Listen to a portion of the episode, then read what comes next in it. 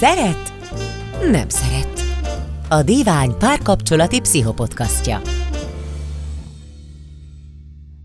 Sziasztok, ez itt a dívány pont hu podcastja, én Szabó Eszter vagyok, a beszélgetőtársam pedig Csonka Balázs pszichológus. Sziasztok!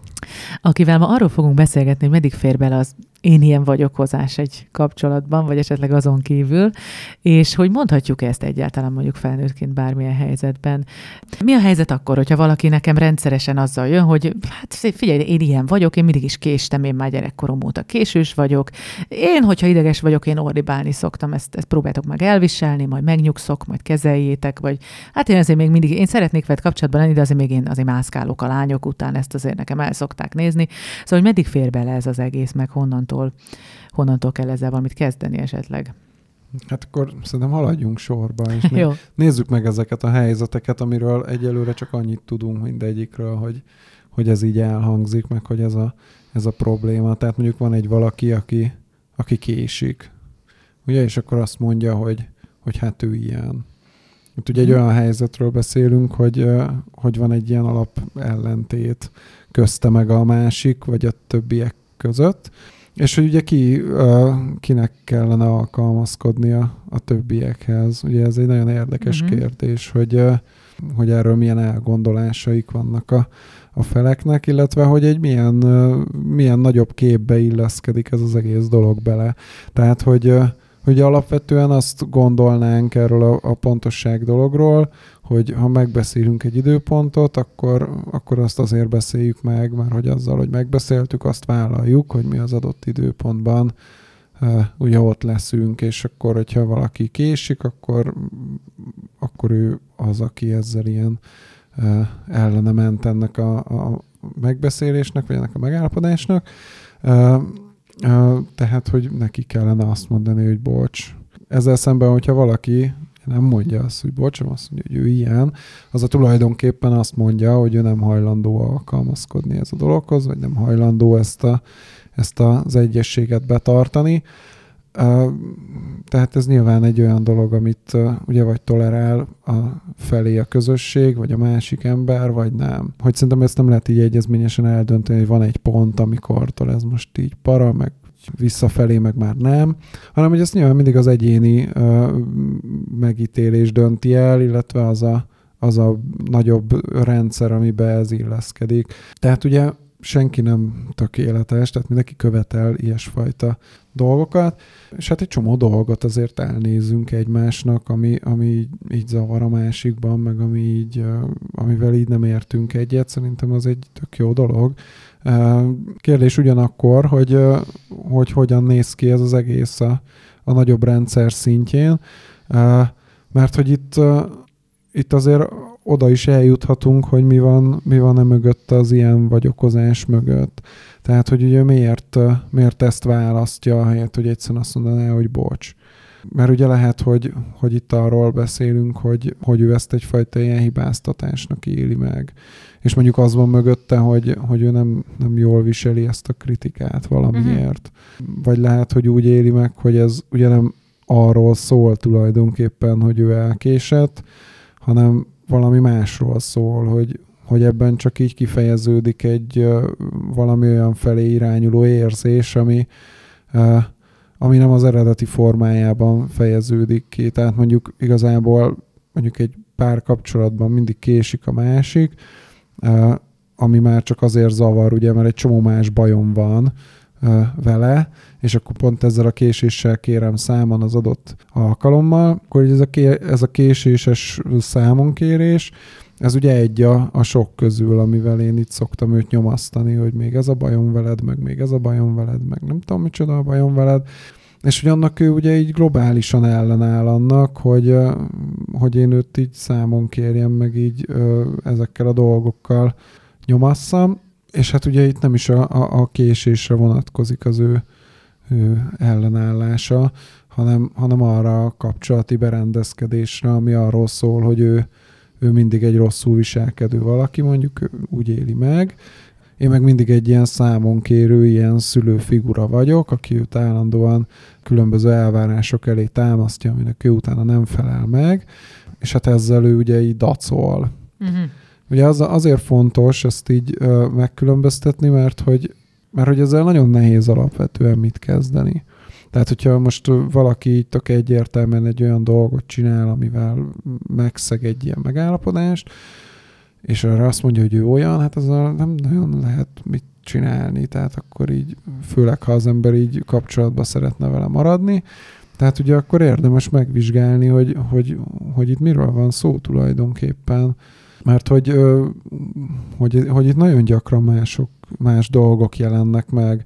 Az érzelmi része ezeknek az mindig előbb van, mint a forma. Ugye például az Anna Kareninában, amikor az Anna elutazik és megismerkedik a Vronszkijjal, és utána hazamegy, és akkor látja az Alexejt, és így megállapít róla ugye mindenféle dolgokat, hogy, hogy, hogy, hogy, hogy miért is van vele gond.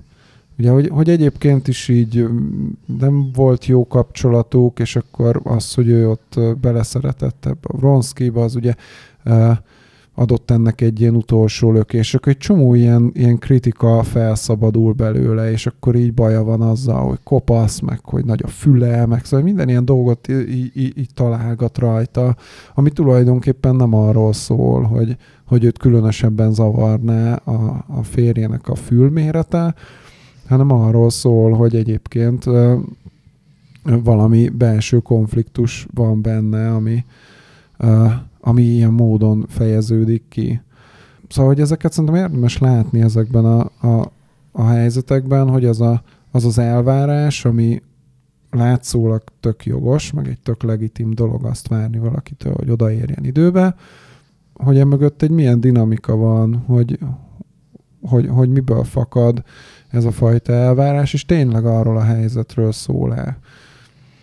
Hát akármiből is fakad, azért az mindenképpen úgy tűnik, hogy, hogy az én már csak ilyen vagyokozással egy picit, nekem legalábbis úgy tűnik, mintha elvágnánk a saját fejlődésünk lehetőségét. Tehát amikor mondjuk a, az én ilyen vagyokozásról beszélünk, akkor egy kicsit az önismeretről is beszélünk, nem?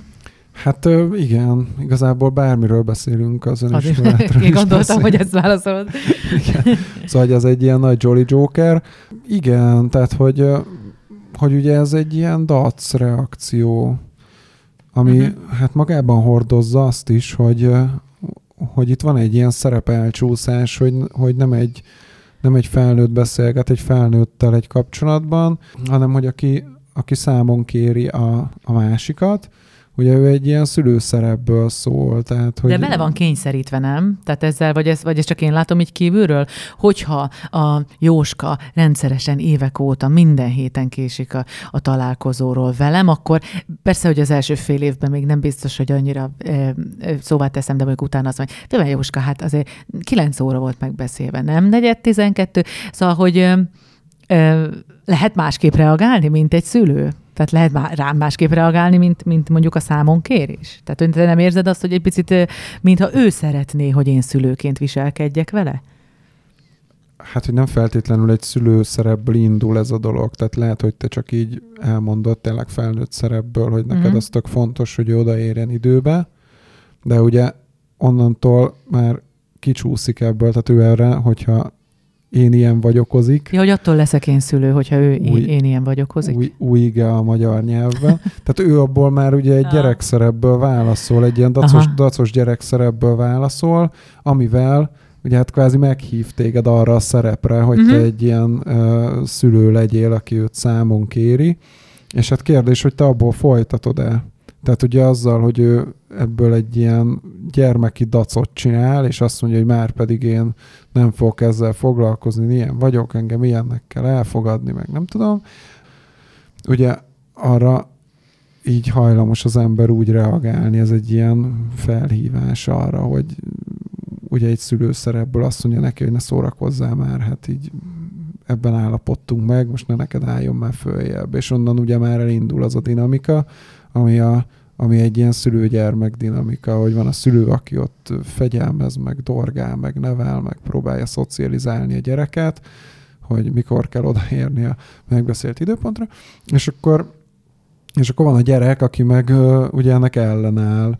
És akkor ezt a, ezt a játszmát játsza a két ember.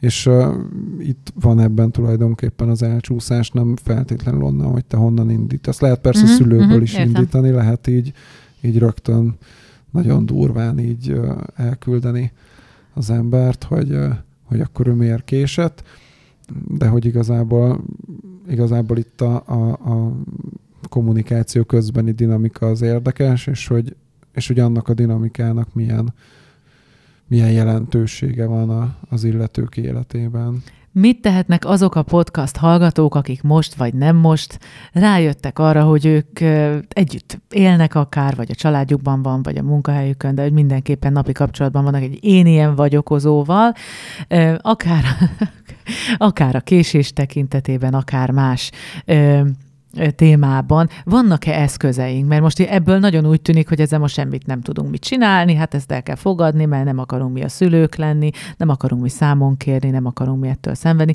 Mi az, amit egyáltalán tehetünk ilyenkor? Hát az, hogy a valós dolgokról beszélünk szerintem. Ez mit jelent a gyakorlatban? Hát, hogy nem a késésről beszélünk, hanem, hanem az én ilyen vagyokozásról beszélünk. Tehát, hogy, hogy, hogy nem azt mondom, hogy már pedig nem tudom, nem szabad elkésni, meg stb., hanem hogy azt mondom, hogy, hogy akkor beszéljünk arról a jelenségről, hogy nagyon sokat gyára tapasztalom azt, hogy, hogy így nem vagy hajlandó alkalmazkodni az adott helyzethez.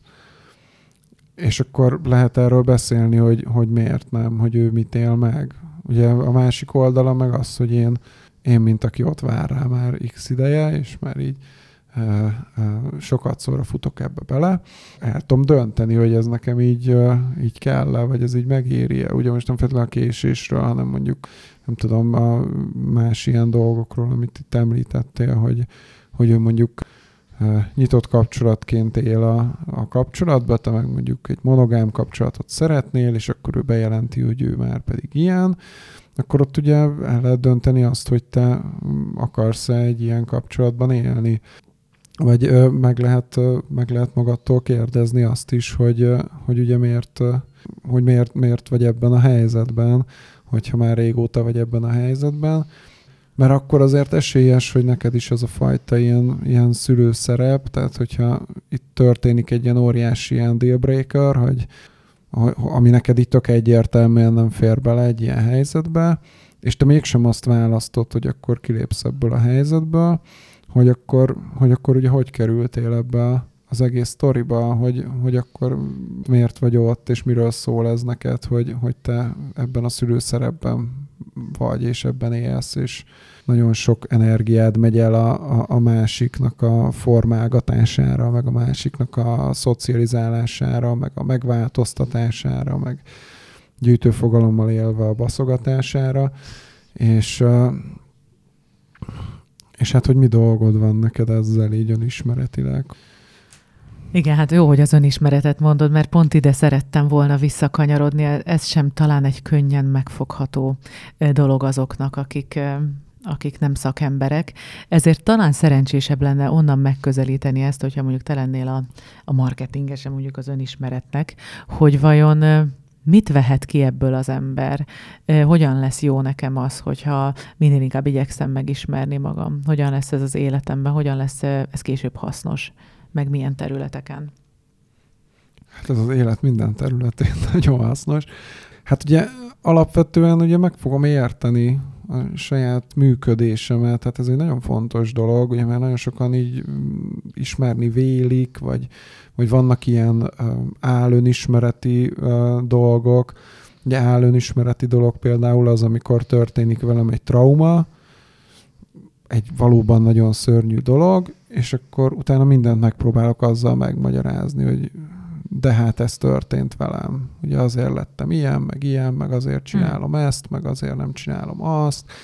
És hát, hogy, hogy ezek nagyon sokszor uh, ugye nem igazak. Tehát, hogy a trauma az tényleg egy, egy, egy kemény trauma, de hogy közben, ha nem enged rálátni bizonyos dolgokra, akkor azt nem fogom érteni, sőt félre fogom értelmezni, sőt lesz rá egy magyarázatom, hogy, hogy akkor én miért azt csinálom. Ugye ez egy nagyon érdekes, érdekes ilyen kérdés, hogy, Ugye ér engem valami trauma, vagy van egy nehéz gyerekkorom, vagy nem tudom, hogy akkor, hogy akkor arra meddig lehet dolgokat ráfogni.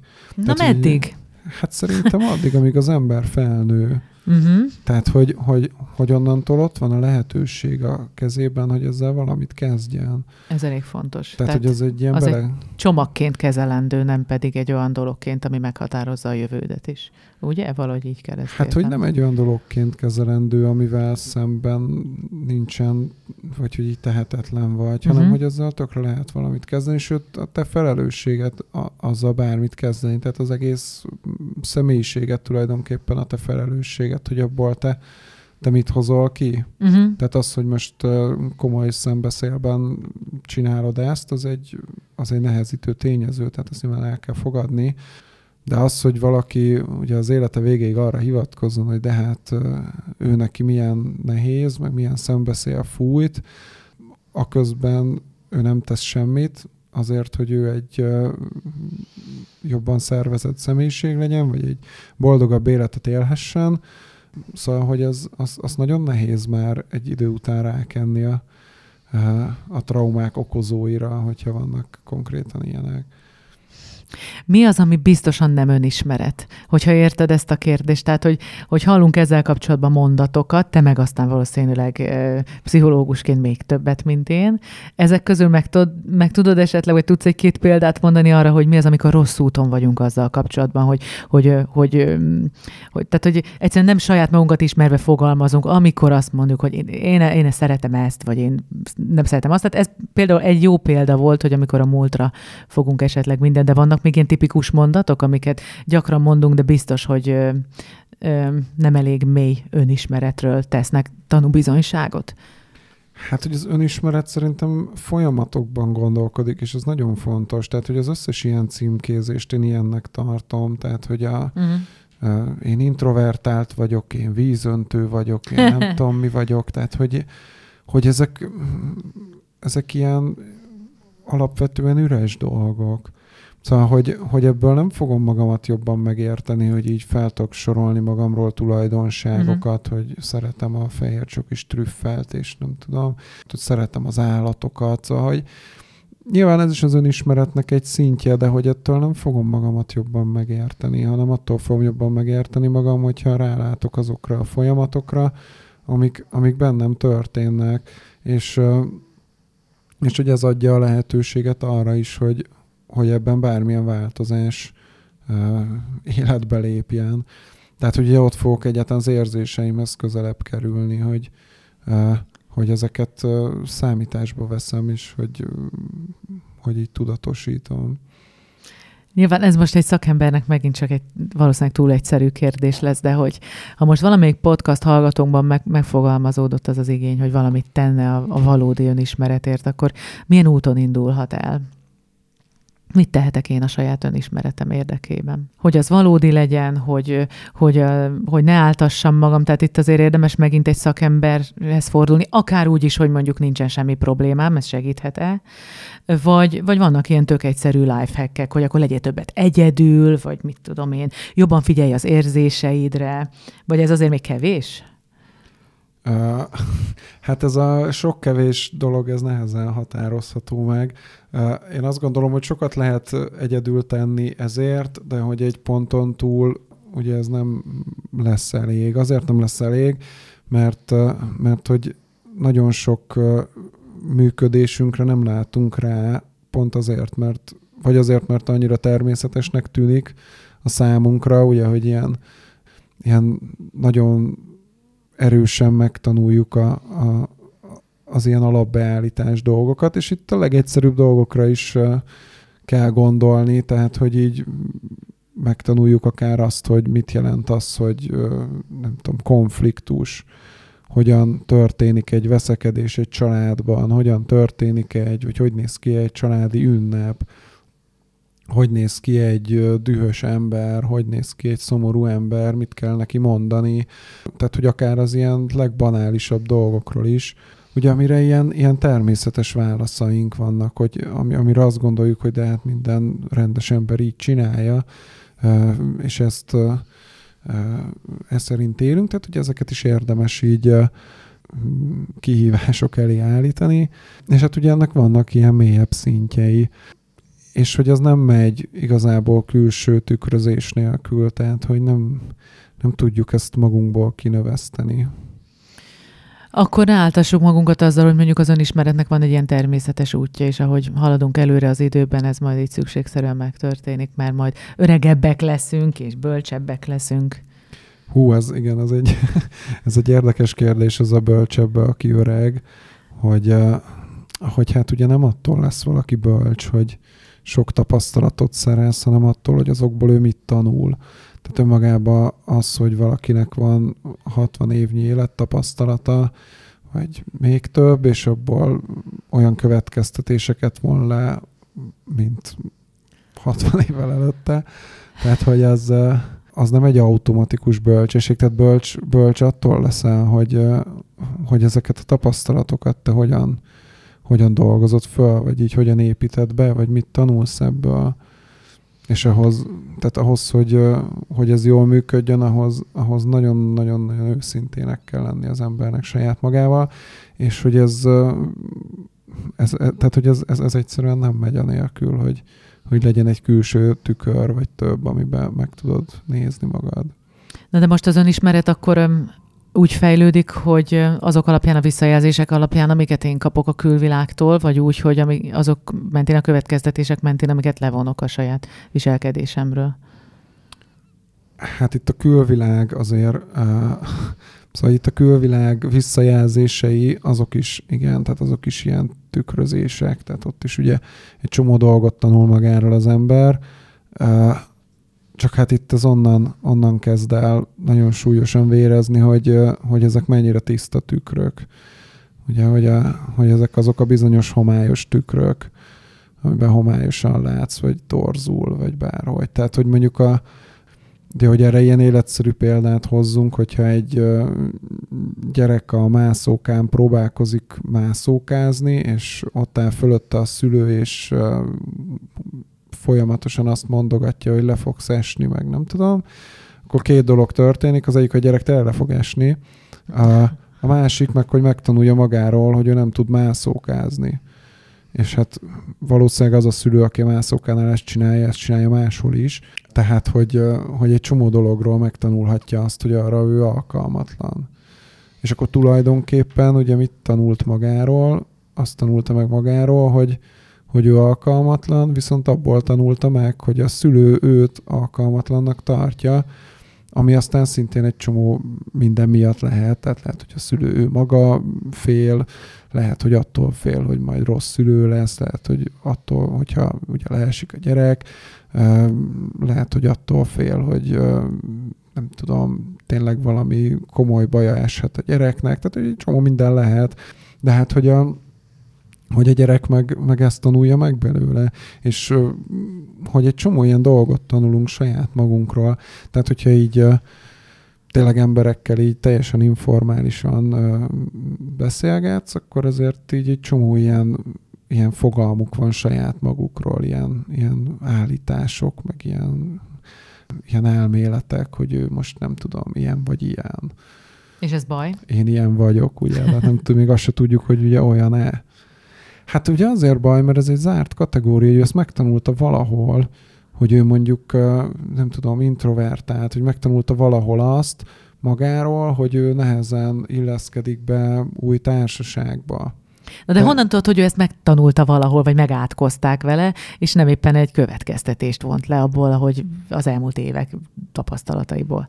Hát val- valószínűleg egy következtetést vont le, de hogy az elmúlt évek tapasztalataiból nem tudjuk, hogy az, hogy ő nehezen illeszkedik be közösségekbe, és ő ezt megtanulta magáról, az mondjuk azért van-e, mert két közösségbe megpróbált beilleszkedni, ami két nagyon kirekesztő közösség volt, és igazából ő alkalmas lenne erre, csak ezt tapasztalta magáról, vagy tényleg egy, egy, egy reális tapasztalás, és és valószínűleg így a társas készségeiben tud egy csomót még fejlődni, és hogy igazából minden ilyen dolog ilyen, tehát hogy, hogy, hogy megtanulunk magunkról dolgokat, olyan emberek tükréből, amiben egy csomó minden van ugye arról az adott emberről, tehát hogy ugye ami visszajelzéseket kapunk a környezetünktől, annak egy nagyon nagy része az, az magáról a környezetünkről szól, tehát arról szól, aki ezt a visszajelzést adja, ugye aki a szákát észreveszi a szemedben, de a gerendát nem a sajátjába, és akkor azt mondja, hogy neked ugye száka van a szemedben, te ezt megtanulod magadról, de hogy igazából nem tudjuk, hogy hogy ez most mit jelent, vagy nem tudjuk, hogy, hogy, hogy mennyire, mennyire szól rólad az, az amit ő, ő mond. És hogy ezáltal egy csomó ilyen, ilyen téves tudásunk tud kialakulni saját magunkról, ami egyrészt ezért baj, másrészt meg azért baj, mert hogy, a, hogy magát, a, magunk, magát a, a saját működésünket is sokkal nehezebben tudjuk a, a megmagyarázni, meg megérteni. Hogy ehhez, ehhez nagyon jól kell ismernünk például a saját érzéseinket, hogy, hogy azok így honnan vannak, meg hogy azok így micsodák. Hogy értsük a, a viselkedést, ami, ami azért gyakran abból származik. Két dolog ebből mindenképpen lejött most nekem. Az egyik az, hogy másokat címkézni azért elég felelősségteljes dolog. Másrészt pedig, hogy ezt a ugye, hogy akkor körül vagyunk véve ezek szerint mindenféle tükrökkel, és hogy azért ezek között megtalálni azt, amelyik jó, vagy hasznos, vagy tiszta, ugye így mondtad? Hát azért az művészet, tehát erre nincs esetleg valami jó kis házi praktikát, hogy honnan tudom én, hogy, hogy ez a tükör most éppen jó, vagy nem. Hát általában teljesen tiszta tükrök nincsenek, tehát hogy uh-huh. ugye itt a...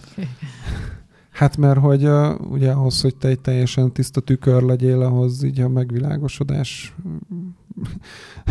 az eszköz, de, uh, de hogy az mindenképpen egy fontos dolog, hogy amikor, amikor egy tükörben látod magad, tehát valaki mond rólad valamit, és valamit megélsz, vagy megtanulsz saját magadról valaki által, akkor, akkor az egy nagyon fontos dolog azt így, azt így végignézni, hogy hogy akkor ott mi is történik, hogy akkor az miről szól, amit ő mond, hogy akkor az tényleg rólad szól-e.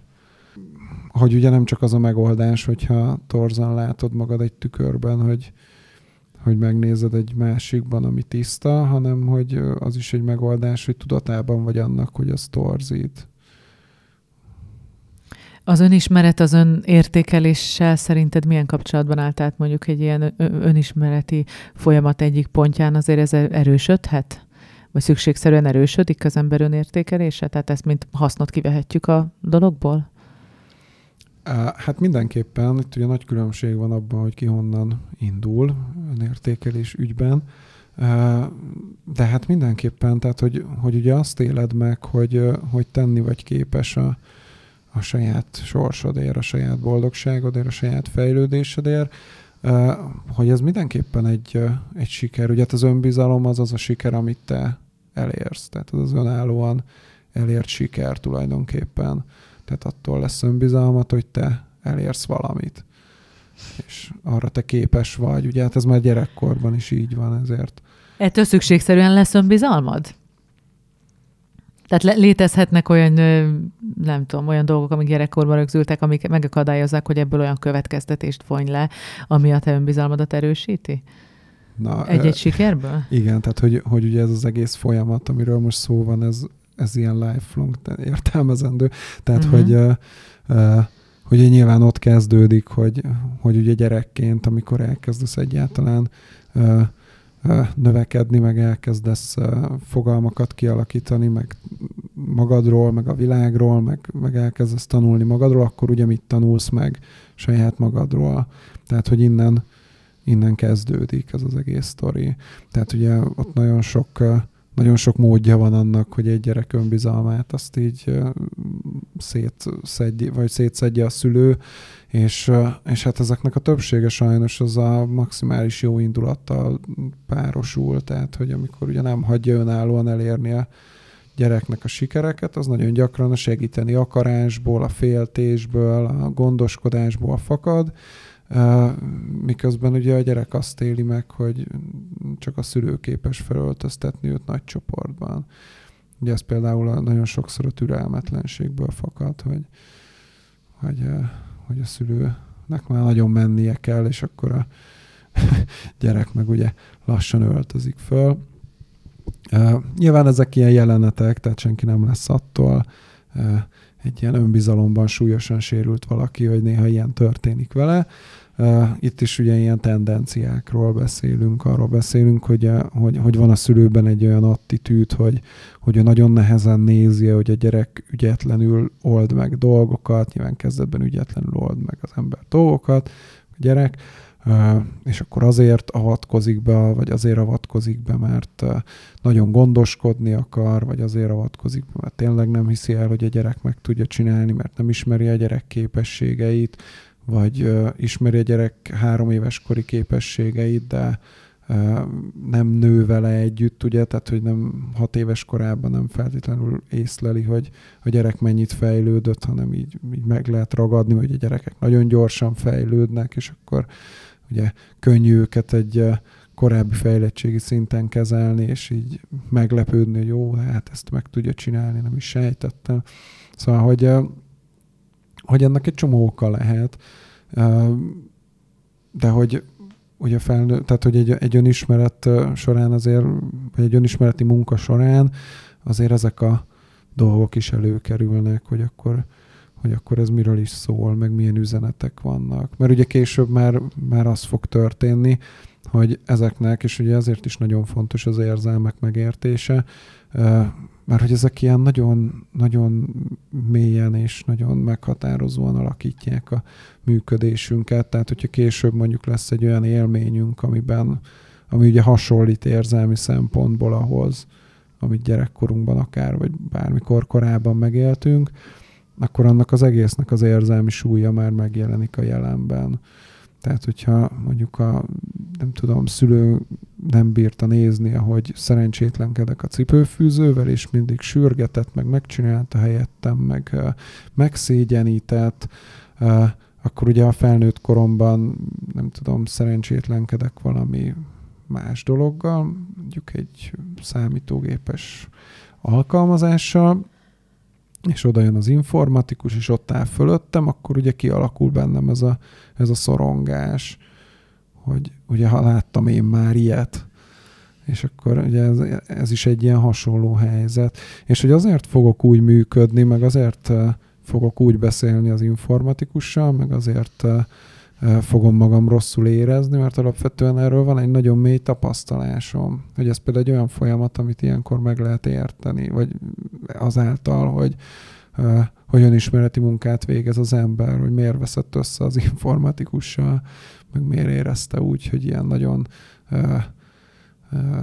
lekicsinylően, meg nagyon megalázóan beszél vele, amikor lehet, hogy egyébként teljesen tárgyilagosan beszél, de bele lehet hallani, hogy ő már pedig nagyon lenéz engem, amiért én nem vagyok ilyen jártas a számítástechnika világában. Van szerinted vége az önismereti útnak? Nincs. Köszönjük szépen a figyelmet. Ennyi fért mai adásunkba.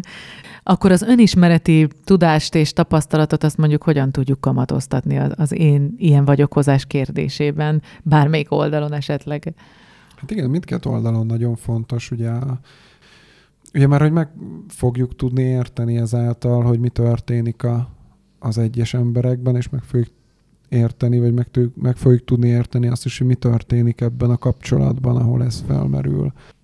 Tehát, hogy ugye egyrészt, egyrészt az egy nagyon fontos önismereti kérdés az én ilyen vagyokozó számára, hogy, hogy, neki mi, vagy, hogy ő miért ezt a ezt a módot választott, tehát honnan van benne ez a gyermeki dac, vagy így hogyan, mit szólít meg benne az, hogy őt most éppen számon kérik, mert ugye ez egy csomó minden lehet, mondjuk például, hogy nagyon, nagyon gyakran kérték számon, tehát ez egy viszonylag logikus magyarázat. De bocsánat, az, az nem része ennek a helyzetnek, hogy ő maga teremt egy olyan szituációt, amiben rendszeresen számon kérik, mert ő mondjuk egy késős típus, ez nem, ezzel nem provokálja esetleg a... Vagy ez most teljesen lényegtelen ebben a kérdésben? Hát igen, ez inkább egy ilyen mélyebb vonal, ugye, hogy hogy hozunk létre magunknak olyan helyzeteket a saját életünkbe, ahol újra élhetjük ezeket a dolgokat. Ugye ez is egy ilyen, egy ilyen érdekes tendencia, de hogy most maradjunk csak annál a helyzetnél, hogy hogy ugye mit szólít meg ez a számonkérés benne, és hogy, hogy ez hogyan van benne. Mert hogy valószínűleg megmozgat benne egy csomó dolgot, hogy egy ilyen, ilyen választ ad rá, hogy, hogy, ez, hogy, hogy ez hol van. És akkor ugye a másik oldalon, hogy, hogy ugye én, akivel szemben ilyen vagy okozik a másik, hogy ugye én, én hogyan vagyok ezzel, hogy, hogy én felvetek egy problémát, és arra egy ilyen dacos válasz érkezik, hogy hogyan tudok ebben a helyzetben viselkedni, hogy esetleg bennem van-e, amit ez megszólít. Tehát ott van-e bennem az a bizonyos számon kérő szülő, hogy, hogy akkor már pedig ezt, ezt itt rendbe kell rakni, és hogy itt igazságot kell tenni, és itt, itt akkor felelősségre kell őt vonni, vagy esetleg így el tudom ezt engedni, és egy felnőtt kommunikációba tudok maradni, tehát hogy, hogy a helyzet megoldása felé tenni lépéseket, tehát mondjuk akár azt, hogy, hogy közösen megérteni ezt a folyamatot, hogy ez miért történik, akár, akár azt, hogy, hogy, hogy, hogy beszélni erről, tehát tulajdonképpen ennek a megértésnek a, az alapjait megteremteni, illetve hogyha ez ugye nagyon, nagyon jellemző motívum az életemben, akkor ugye itt is egy érdekes kérdés az, hogy, hogy miért kerülök én mindig ilyen helyzetbe, hogy ez mindig egy jó mindig egy jó önismereti kiinduló pont, ez a miért kerülök én mindig ugyanabba a helyzetbe, vagy hasonló helyzetbe. És itt például odáig nagyon jól el lehet jutni, lifehack szinten, hogy, hogy az ember ezt beazonosítja, hogy észreveszi ezeket a mintázatokat az életében, a helyzetek közti hasonlóságot. Hogy honnan ismerős? Hát nem feltétlenül, csak hogy mondjuk az, hogy ő ilyen vagy okozik egy ilyen helyzetben, az mondjuk egy tök analóg helyzet azzal, amikor egy másik helyzetben ilyen vagy okozik. Tehát nyilván vannak távolabbi uh, dolgok is, de hogy, hogy, hogy oda el lehet jutni egyedül is, hogy mondjuk bizonyos helyzetek ugyanazt az érzésvilágot uh, idézik elő bennem. Vagy, tehát ugyan, ugyanúgy vagyok, vagy ugyanúgy érzem magam ezekben a helyzetekben. Vagy hogy mondjuk tényleg nagyon-nagyon hasonlóak, tehát hogy konkrétan majdnem, hogy azonos helyzetek, a, amikor mondjuk mindig van egy ilyen gyermeki dac, amikor én valamit akarok a másiktól, tehát hogy uh, neki áll így, ilyen, vagy, uh, ilyen vagy okozni, vagy amikor megkérem, hogy nem tudom, otthon csináljon meg valamit, mert engem zavar, akkor mond valami más ilyen dacos kifogást, mint egy ilyen kamasz gyerek, ugye? Tehát, hogy, hogy mondjuk azt, azt észre tudom venni egyedül, hogy, a, hogy az én életemben uh, milyen gyakran ismétlődnek nagyon hasonló érzelmi helyzetek.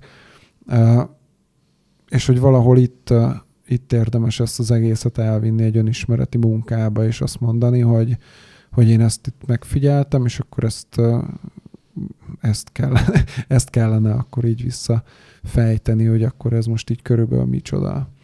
Ugye itt az, azért érdemes már ezen a ponton, mert innen is el lehet indulni tovább, tehát itt is el lehet indulni tovább, és feltenni magamnak azt a kérdést, hogy milyen előképe van ennek az én életemben, hol találkoztam korábban hasonló érzelmi helyzetekkel.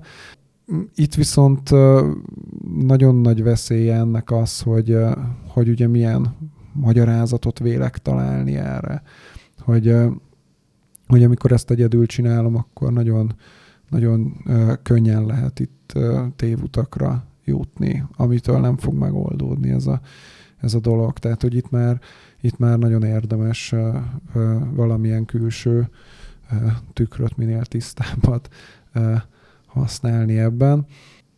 És ugye a harmadik lépés a válasznak, ugye az eredeti kérdésre, hogy mit segíthet az én ilyen vagyokozásban, ugye, hogy magát ezt a, ezt a helyzetet jobban meg tudjuk érteni, tehát hogyha mind a ketten magunkban néztünk, akkor, akkor, akkor föl tudjuk tenni azt a közös kérdést egymásnak, vagy így magunk, tehát hogy így magunknak, mint, mint kapcsolatban álló két ember, most tök mindegy, hogy párkapcsolat, vagy nem tudom, bármilyen más kapcsolat, hogy föl tudjuk tenni saját magunknak, mint rendszernek azt a kérdést, hogy ebben a rendszerben miért, miért ismétlődik meg ugyanez a helyzet nagyon sokszor. És hogy ez tulajdonképpen az a az a konstruktív irány, ami mentén ezt így, ezt így fel lehet oldani hát nyilván ehhez kell az, hogy kooperáljon a másik, és hajlandó legyen ezt a helyzetet megoldani. Hogyha azt mondjuk neki, hogy láthatóan nem törekszel a helyzet megoldására, és azt a választ kapjuk, hogy hát én ilyen vagyok, akkor ugye érdemes elgondolkozni azon, hogy hogyha a problémák megoldása felé sem tesz az ember ö, lépéseket, és nem mutat elköteleződést afelé, hogy, hogy a közös problémákat megoldjuk, akkor érdemes egyáltalán kapcsolatban állnunk egymással.